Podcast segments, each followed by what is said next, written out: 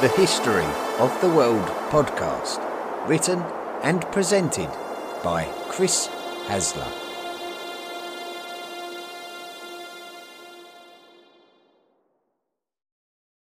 Volume 4 The Medieval World, Episode 19 The Battle of Lechfeld.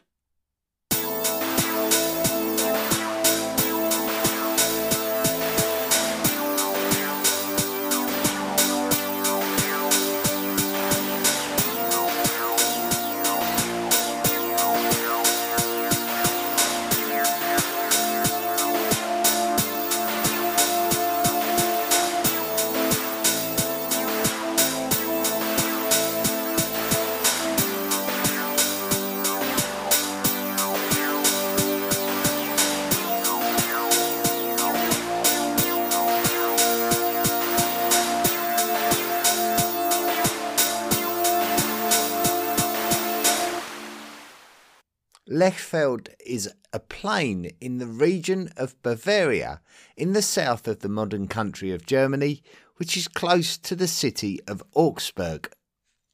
It takes its name from the river Lech, which flows from the alpine lands of Austria down through southern Germany before emptying into the Danube. These lands to the north of the Alps were inhabited by peoples closely related to Celtic cultures during the Iron Age.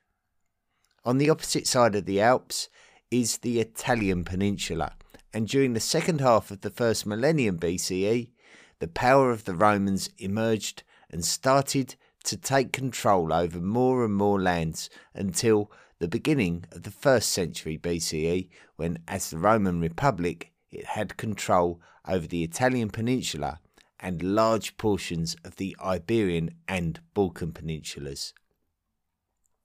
In the final years of the Roman Republic, and despite the political fractures, Rome would expand its influence significantly by consolidating its realm on the lands of the Mediterranean Sea, and would also conquer the lands of Gaul in the west of Europe under Julius Caesar. After the years of Julius Caesar, the Roman Republic continued to remain in civil war until the emergence of an ultimate victor who would rule the Roman Empire as the Emperor Augustus.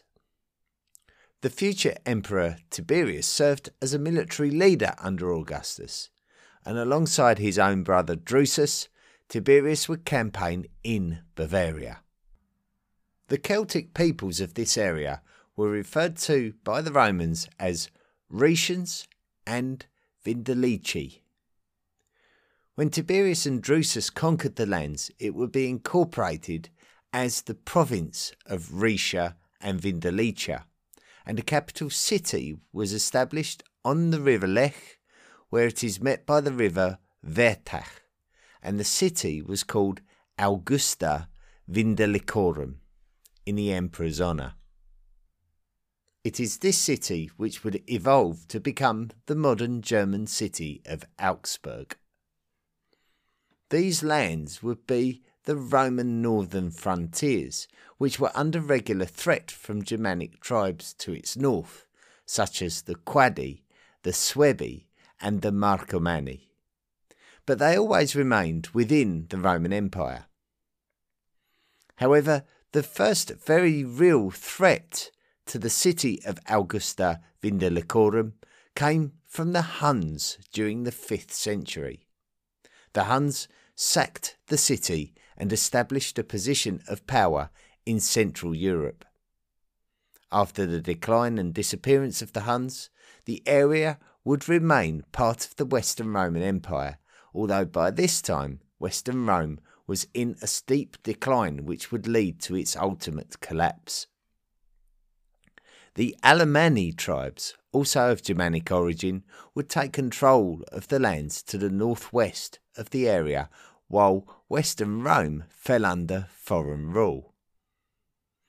It would not be long before the Ostrogoths rose to power under their celebrated king Theodoric the Great, who would take control of the area and conquer the entire Italian peninsula.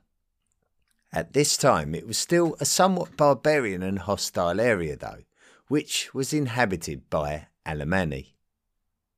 Then the emergence of a Frankish imperial movement came from under their king Clovis, and it came from the far northwest, and their influence spread into the lands of the Alemanni, which would bring them into close proximity to the lands of the Ostrogoths.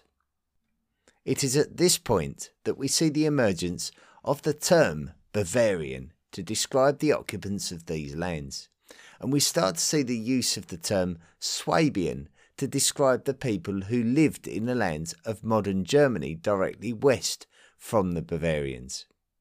The reference to Bavarians and Swabians will become significant. So now, once again, the area of Bavaria became somewhat of a borderland as it had been under the Romans, but now it was part of the easternmost reaches of the Franks, and it would look south to the kingdom of the Lombards, which had taken lands that had been formerly controlled by the Ostrogoths, and then to the east to the lands that had been taken over by the Pannonian Avars. So the Franks used these territories to stop incursions by these peoples on their eastern fringes. It would be under the Frankish king Charlemagne at the end of the 8th century that we would see the Franks complete their conquest of the Lombards and push the Avars right the way back east towards the Carpathian mountain range. Charlemagne sacked the city of Augsburg, and now these lands were very much within the Frankish Empire between the emerging duchies of Swabia and Bavaria. Even though a bishopric had already existed in Augsburg for a few centuries, certainly Christian and Frankish influence would have become more firmly established in terms of law and religious practices. Charlemagne passed down to his son Louis the Pious an established empire which contained Augsburg and the lands around the Lech River. This area represented the western borders of the Frankish Duchy of Bavaria and the eastern fringes of the territories that belonged to the Alemanni and would go on to become the Duchy of Swabia. Upon the death of Louis the Pious in the year 840, action would need to be taken to deal with the Frankish Empire and its future. Frankish traditions dictated that the realms of the father shall be split between his sons, and Louis would have three surviving sons. So the vast Frankish empire that Louis inherited from his great father Charlemagne would need to somehow be split between three men. The Germans. We see the term German used for the modern country of Germany and for the ancient culture of Germanic people, and often whatever comes in between. However, the existence of a German kingdom came around this time after the lands of Germanic culture were conquered by Frankish King Charlemagne and split between his grandsons by the Treaty of Verdun in 843. Louis the Pious had a young son, also called Louis, who was awarded the easternmost Frankish territories by this treaty. And this territory is known as East Francia to distinguish it from Middle Francia and West Francia. Eventually, East Francia would be recognised as the beginnings of a German realm that we can recognise in today's world. For that reason, we retrospectively refer to young Louis as Louis the German. The lands of East Francia were bordered to its west and south by the lands of Middle Francia. To its north would be the Danes, and to its east would be the Slavs, and the easternmost lands of East Francia often had to contend with Slavic raids, but Slavic culture would have an influence on the existing Germanic cultures of East Francia over time as well. When Middle Francia collapsed later in the 9th century, East Francia took control of its northernmost lands, and this is when we can really see the extent of a powerful predecessor to Germany dominating the middle of the European map. The Carolingian influence on these lands started to wane, however, as the local dukes gained more power and influence. Monarchs would continue to be elected, but the monarch's influence over the entirety of East Francia was simply becoming weaker regional rebellions started becoming more commonplace, and so the cycle of strong monarchs leading to weak monarchs, leading to strong local leaders becoming new strong monarchs, continued, as we had already witnessed in Frankish lands for centuries already. While East Francia was attempting to reorganise itself from within, another ethnic group was beginning to establish itself in a new homeland which it had been shuffled into by other political affairs elsewhere. The Hungarians. On the easternmost fringes of East Francia, one could find the expansive grasslands of the Pannonian Basin, with its most commonly recognised majority portion being the Great Hungarian Plain.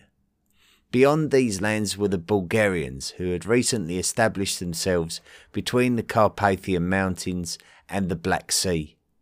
Like the Bulgarians, the Hungarians are believed to have been steppe land westward migrating nomads before they settled in the lands that we recognise their modern states to still exist at today. A lot of the histories of such people is the subject of huge scrutiny and guesswork by historians who look for cultural similarities to explain the closeness of relationships between peoples and the possible migrations of ethnic groups. But we can be quite certain that the known emergence of Hungarians during the 9th century would have seen their fortunes intertwined with those of the early Bulgarians and the early Oghuz Turks. We spoke more about the Bulgarians in earlier episodes when examining their relationship with the Byzantine Empire to their south, and the Turks when examining the origins of the great Seljuk Turkic Empire, which also had a considerable influence on Byzantine fortunes in Anatolia in particular.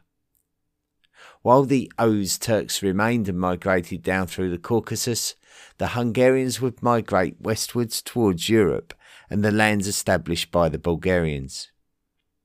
In typical steppe culture fashion, the Hungarians concentrated their efforts on fearlessly raiding the lands of their neighbours, and so we are aware that on their arrival in Europe during the 9th century that they would have been causing problems to the Bulgarians, the Pannonian Slavs, and the East Francians.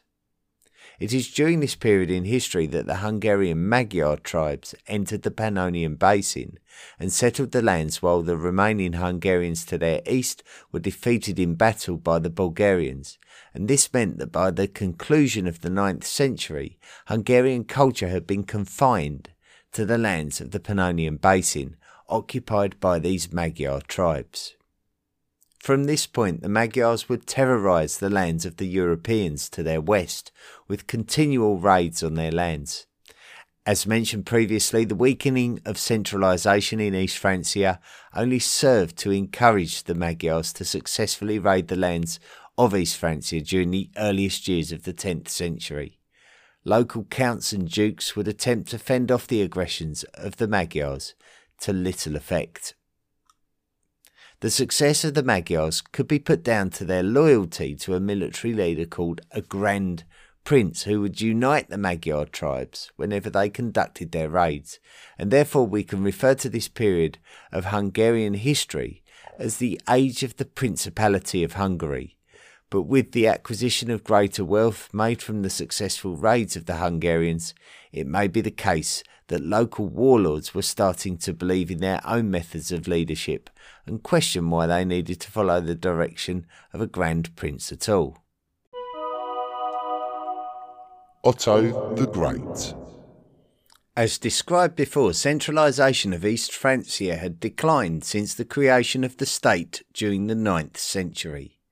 the Frankish king Charles the Fat was not popular throughout the Frankish kingdoms, and he was overthrown by his nephew Arnulf, who proclaimed himself as the new king of East Francia and the new Holy Roman Emperor. Many of his peers refused to recognise him, which debilitated his international relations and those of East Francia too. On his death, he was succeeded by his infant son, Louis, known to history as Louis the Child, and the actual rule of East Francia was being handled by senior statesmen. This marked a real low point for East Francia, with its lands being ravaged by the Magyars in the east and a distinct lack of recognition of central authority. Louis the Child died as a teenager, and his branch of the Carolingian line had died out with him, leaving a power vacuum and a lack of accepted authority. So it was decided that his successor needed to be elected. It would be the Duke of Franconia, a duchy in the centre of East Francia, centred on the modern city of Frankfurt, who would be elected, and his name was Conrad. Despite Conrad's election, the other dukes were not necessarily willing to prioritise East Francia over their own duchies, with some believing that Carolingian traditions were correct and therefore showing loyalty to the West Francian king instead. So clearly, the problems in East Francia had not been solved. The Duke of the East Francian Duchy of Saxony was a man called Henry, and he opposed Conrad. On Conrad's death, he would be declared as the new king of East Francia and is referred to by the name Henry the Fowler due to his bird trapping skills. Being a Saxon, Henry was the first East Francian king who was not of Frankish blood. Henry would allow his fellow dukes more autonomy and treat the East Francian state more like a confederation of duchies. Significantly, he would offer a tribute to the Magyars in order to buy a truce to prevent any further raids, and this would enable Henry to fortify some of the cities on the eastern front of this new German confederation. Henry was a considerable king, who turned the fortunes of East Francia round and brought about a new feeling of national identity. We could even suggest that this was the birth of the modern German national identity and what it is to be a German. Henry died in 936 and the rule of Germany passed into the hands of his 23 year old son, Otto. Otto was elected to the role in the same way that his father had been. However, as we have seen so many times in history, when a strong ruler dies and a new younger ruler takes their place, many factions see fit to challenge that new ruler, and this occasion was no exception. Many of the local leaders saw fit to challenge Otto, and he successfully dealt with all of them. Some were exiled, while others were killed. He would even face revolt from inside the duchy of his heritage, Saxony, and from inside his own family, most notably his younger brother Henry. Henry was placated more than once by Otto, and his life was spared. The considerable thing about Germany during this time was that it would be required to make war or diplomatic moves in all directions, with there being nations on all sides.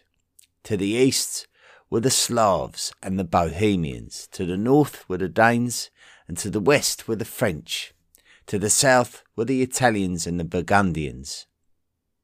Otto would need to deal with each of these relationships in a similar way to how he dealt with each of his internal threats by both war and diplomacy. Otto did not win each and every battle that he undertook, but certainly the end result in each case was not disastrously unsuccessful. For example, he did lose in battle to the Bohemians initially, but still returned to force the submission of the Bohemian prince. Otto's achievements up to the 950s were considerable.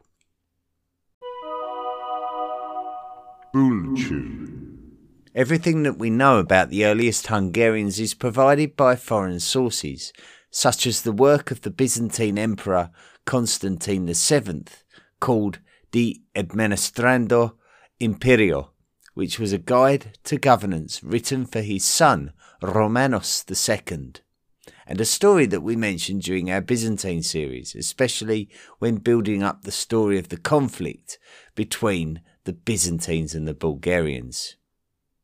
The Grand Prince of the Hungarians, when the Hungarians settled the Pannonian Basin, was a man called Arpad, and the rule of the Principality of Hungary was conducted by his descendants, referred to as the Arpad dynasty. Statesman ranks within Hungary included Ulars and Horkars, which were titles that would have derived from tribal and military leaderships.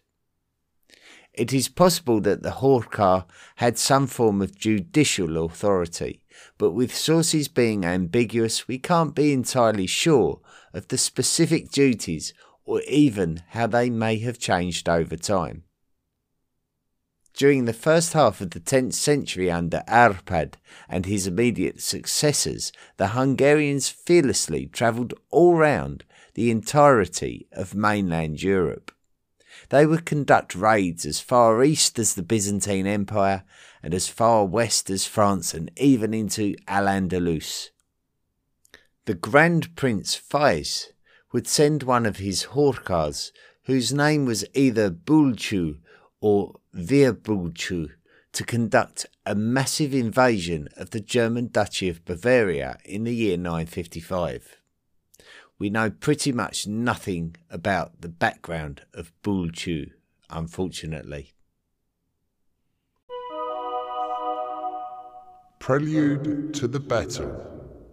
Throughout Europe, the Hungarians created huge concern possibly in a similar way to the Vikings in northern Europe, with their terrifying raids. They would follow in the footsteps of other steppe culture migrants over centuries gone by, such as the Huns, from whom the name Hungarians may have been applied by contemporary Europeans who likened them to the Huns that had been so troublesome 500 years earlier. We should not be surprised to know that a significant portion of the Hungarian army were horse archers, something of a major expert factor of most armies that originated from steppe cultures such as the Scythians, the Parthians, the Huns, and the Turks. These light cavalry faced traditionally heavy armoured European cavalry as was often the case with the regimental style of European state armies of centuries gone by, such as the Romans. When the order came for the invasion of Bavaria, Otto needed to gather an army quickly in order to prevent the Hungarians from repeating their successes in German territory from earlier in the century that was stopped by Otto's father Henry the Fowler when he paid a huge tribute to the Hungarians to keep them away. Otto learned of the Hungarian invasion while campaigning against the Slavs further north and would need to hastily suspend activity to head south to the lands of the Lech River Valley. Before Otto had time to march south, the Hungarians had already entered Bavaria. The Hungarians were generally only interested in plunder, so there is little to suggest that the Hungarians wished to conquer these lands. Rather, they would be looking to steal from them. The Hungarians targeted the city of Augsburg, and the city would need to hold out until Otto was able to assist in its defence, with the irony being that Augsburg had rebelled against Otto just the previous year. Now the city was being besieged by the Hungarians, and it was down to the bishop of the city, a man called Ulrich, who would conduct the defence until reinforcements could arrive. Bishop Ulrich was not alien to stepping up to the mark for the sake of his city, acting as a ruler where necessary. Otto would need to scrabble around to gather any kind of serious army, especially as his lands were somewhat disjointed by internal rebellion. Otto would need to leave some of his military in Saxony to maintain a defence force against the aggressions of the Slavs. Otto knew that he could rely on the support of the Bavarians due to the fact that they were directly impacted by the actions of the Hungarians but also he would muster troops from neighbouring Swabia, which was the area originally occupied by the Alemanni, and also Bohemians from the lands around the modern Czech Republic.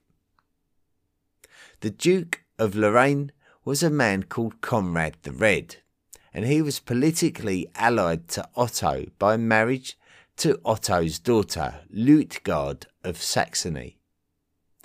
After Luitgard's untimely death in 953, Conrad submitted to Otto and loyally pledged military support to Otto as well, with the valuable addition of a thousand Franconian cavalry, heavily armoured and resembling the medieval European knight of who we will speak of many times in future episodes. The Hungarians brought siege engines with them, capable of launching projectiles over the city's defensive walls. But Bishop Ulrich was able to continually resist the aggressions of the Hungarians over his city of Augsburg. When Otto was finally approaching, the Hungarians lifted the siege and prepared to battle Otto. This raises the question as to whether it was the plan of the Hungarians all along to entice Otto into battle. Otto's route would have meant him leading his forces through the dense forests of Bavaria to reach the Lech Valley. So the Hungarians would look to lure the Germans into the open lands around the Lech River and to the south of Augsburg, so that they could deploy their archers in an attempt to impact the German army. The Battle of Lechfeld. As Otto's army was being lured through the forest, Hungarians would attempt to attack the rear of Otto's procession, including the German baggage train. The rearguard were made up of Bohemians whose duty was to protect the baggage train, but the Hungarians worked to devastating effect and were able to overpower the Bohemians and gain access to the German booty. Otto would send Conrad the Red back through the forest with his Franconian knights to deal with the problem. The Hungarian tactics were clever with the aim to surround Otto's German army and pick them off, and it was working. When Conrad reached the German baggage train at the back of the procession, he discovered Hungarians eagerly plundering the loot in typical steppe culture fashion. Maybe many of the Hungarians were dismounted, believing that they had hit the jackpot. So when Conrad arrived, he surprised the indisciplined Hungarians and started slaughtering them with his highly trained and heavily armoured expert knights. Otto understood very quickly that it was the Hungarian plan to surround his army and decided that it would not be wise to march out into the open plains of the Lechfeld, but to keep close proximity to the forest to keep its cover on his rear. Otto knew that keeping a disciplined formation and tactical decision making would give him a greater chance of overcoming the Hungarian attacks. The Hungarians formed a crescent shape to the east of the forest, awaiting Otto's emergence and expecting his advance. Otto would indeed emerge, but he would have been constantly scheming ways to outwit his enemies.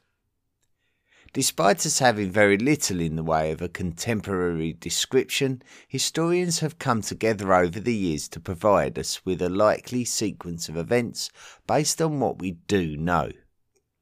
It is thought that Otto gave command of his left flank to Conrad the Red, and Otto chose to heavily load up his left flank in a bid to surprise, disorientate, and disorganise the Hungarian army.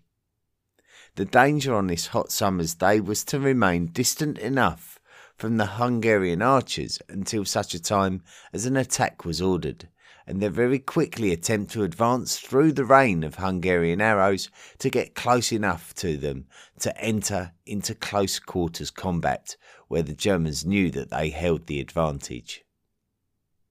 The tactic of bizarre overabundance of troops on one flank is not unlike the tactic of the Theban commander Epaminondas, when he was able to surprise and outflank the Spartans at the Battle of Leuctra during the 4th century BCE, which was a story we told during Volume 3.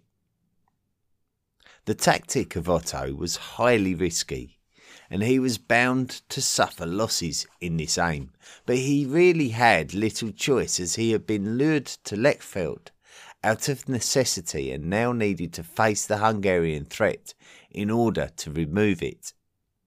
Otto kept himself and his personal military guard, the Legio Regia, on the right hand side.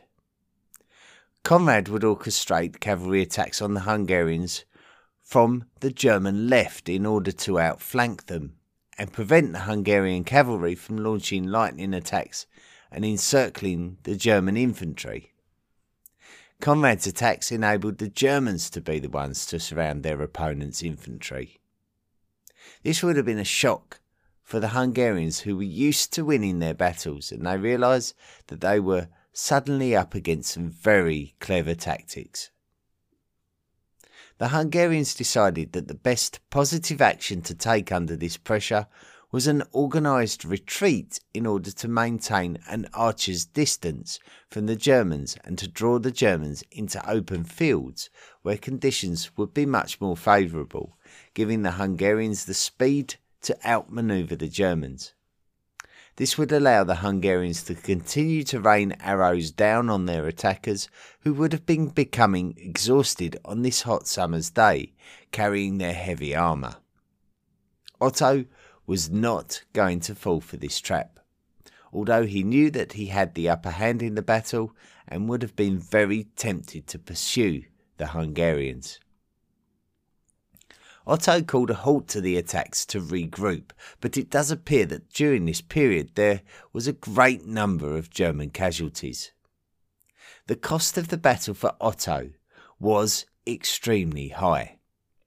It is even reported that Conrad the Red chose this time to try to cool himself down and remove some armour, and it was while in this vulnerable condition that he was fatally struck by a Hungarian arrow.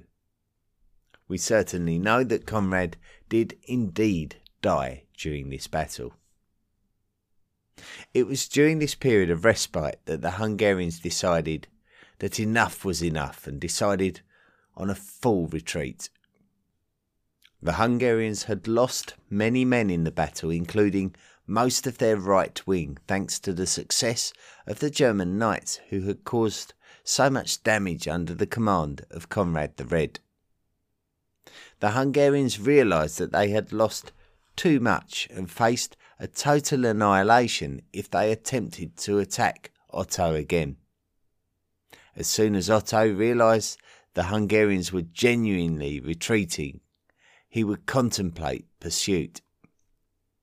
Otto may have been very aware of the steppe tactics of the rapid moving horseback archers who would feign retreat in order to draw overzealous opponents into the open to be shot at in the style of the Parthian shot. The Hungarians abandoned their base camp and attempted to head back past the city of Augsburg. There was now no doubt that this was a real retreat. Over the course of the next couple of days, it may have been a change in the weather from sunshine to rain that enabled Otto to really turn the tables on the Hungarians. Otto wanted to make sure that the Hungarians never came back and so he would have to send a clear message. And if rain was in the air, then it could provide enough hindrance to the Hungarian archers to be able to neutralise them and allow the Germans to pursue the Hungarians in relative safety. When Otto caught up with the Hungarians, he would spare them no sympathy. The speculation of heavy rain that neutralised the archers would be supported by the claim that the rivers that the Hungarians had to cross were swelling and flowing rapidly, and that when the Germans pursued them, many Hungarians drowned in these rivers that they desperately attempted to cross. Otto's army captured important military leaders, including Horka Bulchu, and now the battle was over. Aftermath. Horka Bulchu, among other captured Hungarians, were taken to the city of Regensburg, where they were ceremonially hanged in public. Other Hungarians were facially mutilated, not unusual as a punishment in this period of European history, and sent back to Hungary as a clear message not to mess with the Germans any longer. The historian Dan Jones suggests that this battle was a major turning point in the perception of European cavalry, with the glory of the heavily armoured medieval European knight now superseding the reputation of the lightning quick, lightly armoured steppe cavalry that had seen much success in battle on many occasions in history. Otto's victory helped to enhance his reputation as a hero to the German nation. The Germans, who had been quite disjointed by internal conflict for many years, now understood that they were being led by a capable leader, and the rebellion subsided to a degree. This great victory over Europe's greatest terrorists of the 10th century put an end to the Hungarian invasions of Western Europe and earned Otto his epithet, the Great. Even though this sounds like great praise in itself, more was still to come. The Pope would recognize the achievements of Otto and proclaim him as the new Holy Roman Emperor. The significance of the proclamation is that it would symbolize the beginning of the Holy Roman Empire being in tandem with the Kingdom of Germany, with the King of Germany also becoming the Holy Roman Emperor all the way up until the 19th century. Otto's achievements had set the scene for an empire which existed on the map of the world for the next eight centuries. A future pope would canonize the brave and dependable Bishop Ulrich of Augsburg, who resisted the siege of his city long enough for Otto the Great to arrive and make battle with the Hungarians. This would have been done posthumously, but it is significant because it would represent the first time that an individual would be specifically canonized by the Pope himself. So we can now refer to him as Saint Ulrich. As for the Hungarians, they would be somewhat contained to their lands in the Pannonian Basin and it would not be fifty years after the battle before they were Christianized. The Hungarian kingdom survived until the end of the First World War before it evolved into the modern republic that we know today. But it would exist for many centuries and experience many differing fortunes along the way.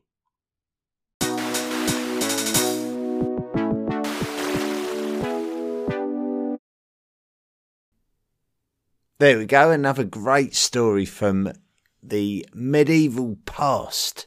There, the Battle of Lechfeld.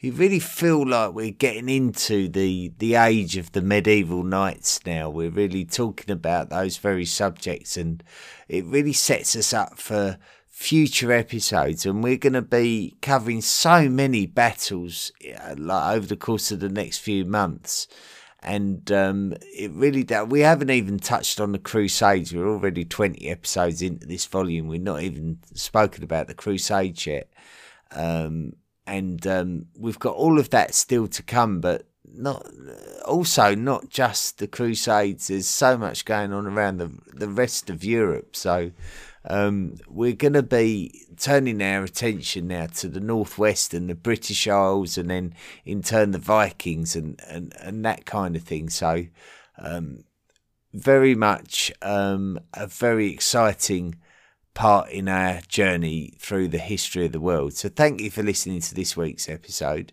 And now on to other things. The Ancient World Cup. So we're now down to um, the knockout stages of the Ancient World Cup. Uh, the next part of the competition will involve the last 32 teams, and there will be 16 head to head matches uh, in a straight knockout format until we get down to the last two who will play in the final. So it's we're down down to straight knockout. Um, however, in creating those 32 final teams, uh, we had to go through a qualification process which actually threw out a couple of tied results. So we've had to go back and deal with those tied results. And last week it was the the Israelites and the Sasanians. We found out that the Sasanians would uh, advance uh, at the expense of the Israelites. This week it was the Judeans against the Scythians for the final uh, for the final place in that last 32. And uh, it's now my pleasure to announce the results. Uh, with 59% of the vote, the final team to make up the last 32 in the Ancient World Cup will be the Scythians. So it's the Scythians with 59% advancing. We lose the Judeans with 41% of the vote. And now we're down to the last 32. There's not going to be a match this this week. We're going to start the knockout stage next week.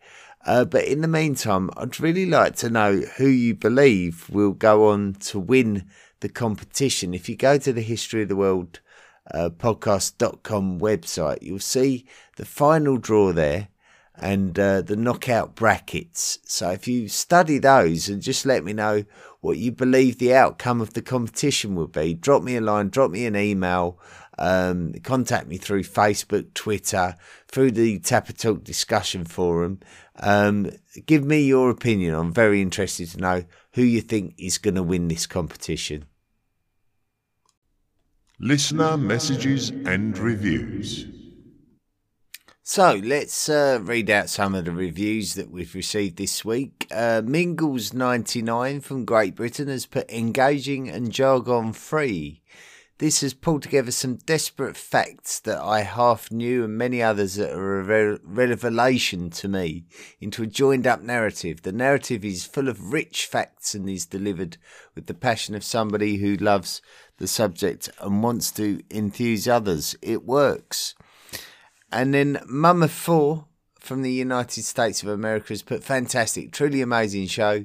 Chris's episodes are well researched, well written, and well presented. I enjoy learning about the history of the world, and I really appreciate Chris's hard work and enthusiasm for the podcast and our history. I'm on volume two and learning so much. Well, thank you to both of you for your fantastic reviews. They're very encouraging, very positive stuff. So, really do uh, thank you for those uh, very much.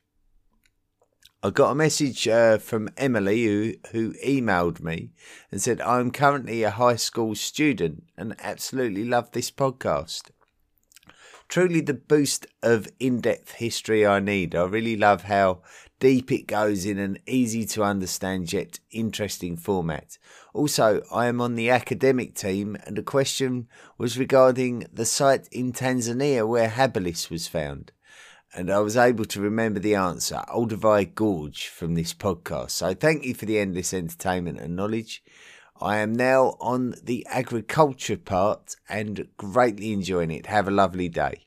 Well, thank you so much, Emily. A very kind message, very uh, well represented uh, message there. So thank you so much. Um, if uh, you want to support the podcast, if you're enthusiastic about the podcast like Emily, uh, but you would like to uh, support the podcast, then you'll be pleased to know that you can. You can uh, sign up to become a patron of the podcast by clicking on the Patreon link at the History of the World podcast.com website. And uh, you can sign up there to make a monthly contribution to the podcast and qualify for all sorts of gifts and rewards. When you sign up to become a patron of the podcast, you automatically become a member of the History of the World podcast Illuminati. And uh, it gives me great pleasure to welcome in this week um, a new uh, member of the History of the World podcast, Rahul Karanath. Um, and uh, that's uh, a new member of the History of the World podcast, Illuminati. Thank you very much, Rahul. Now, one thing that particular patrons can qualify for is the ability to nominate a subject for a podcast episode of their choice, and um, we uh, we are pleased to announce that uh, next week uh, we'll be revamping a listener episode. So we got to that point in the podcast where we're going to need to start looking at what was going on in the British Isles after the uh, after the disappearance of the Romans. And um, if you may, you, some of you have listened to the podcast for some time may recall that the YouTube channel owner of the study of antiquity in the Middle Ages uh, his name is Nick Barksdale, uh, commissioned a podcast episode on the Picts. Now, when uh, we did this originally, uh, it was made into a YouTube video, but subsequently and since then, um, there's been a, a, couple of things that I would have liked to have improved about that episode, but we're now in that part of our journey where the Pictish episode really sort of squeezes into this narrative quite nicely. So next week is going to be a new revamped version of the Picts. So that's going to be a very, very good episode and very uh, uh, benefit of being double researched, if you like. So um, and also regulated by YouTube viewers as well. So that will be um, a really good episode next week and uh, a great start into our uh, into our discussions about um, the British Isles and Anglo Saxons, Vikings, and Normans. So uh, really are going to be opening up a, a great uh, theatre of of medieval history there. Um, but as for this week, uh, thank you so much for listening. I hope you enjoyed the episode. And until next week, uh, when we will meet again, don't forget to be good. The History of the World podcast, written and presented by Chris Hasler. Please consider making a financial contribution by going to the History of the World website and clicking on the Patreon link. Email the show at historyoftheworldpodcast at mail.com. And don't forget to join our social media at Facebook, Twitter, Instagram, and Tumblr. See you next time.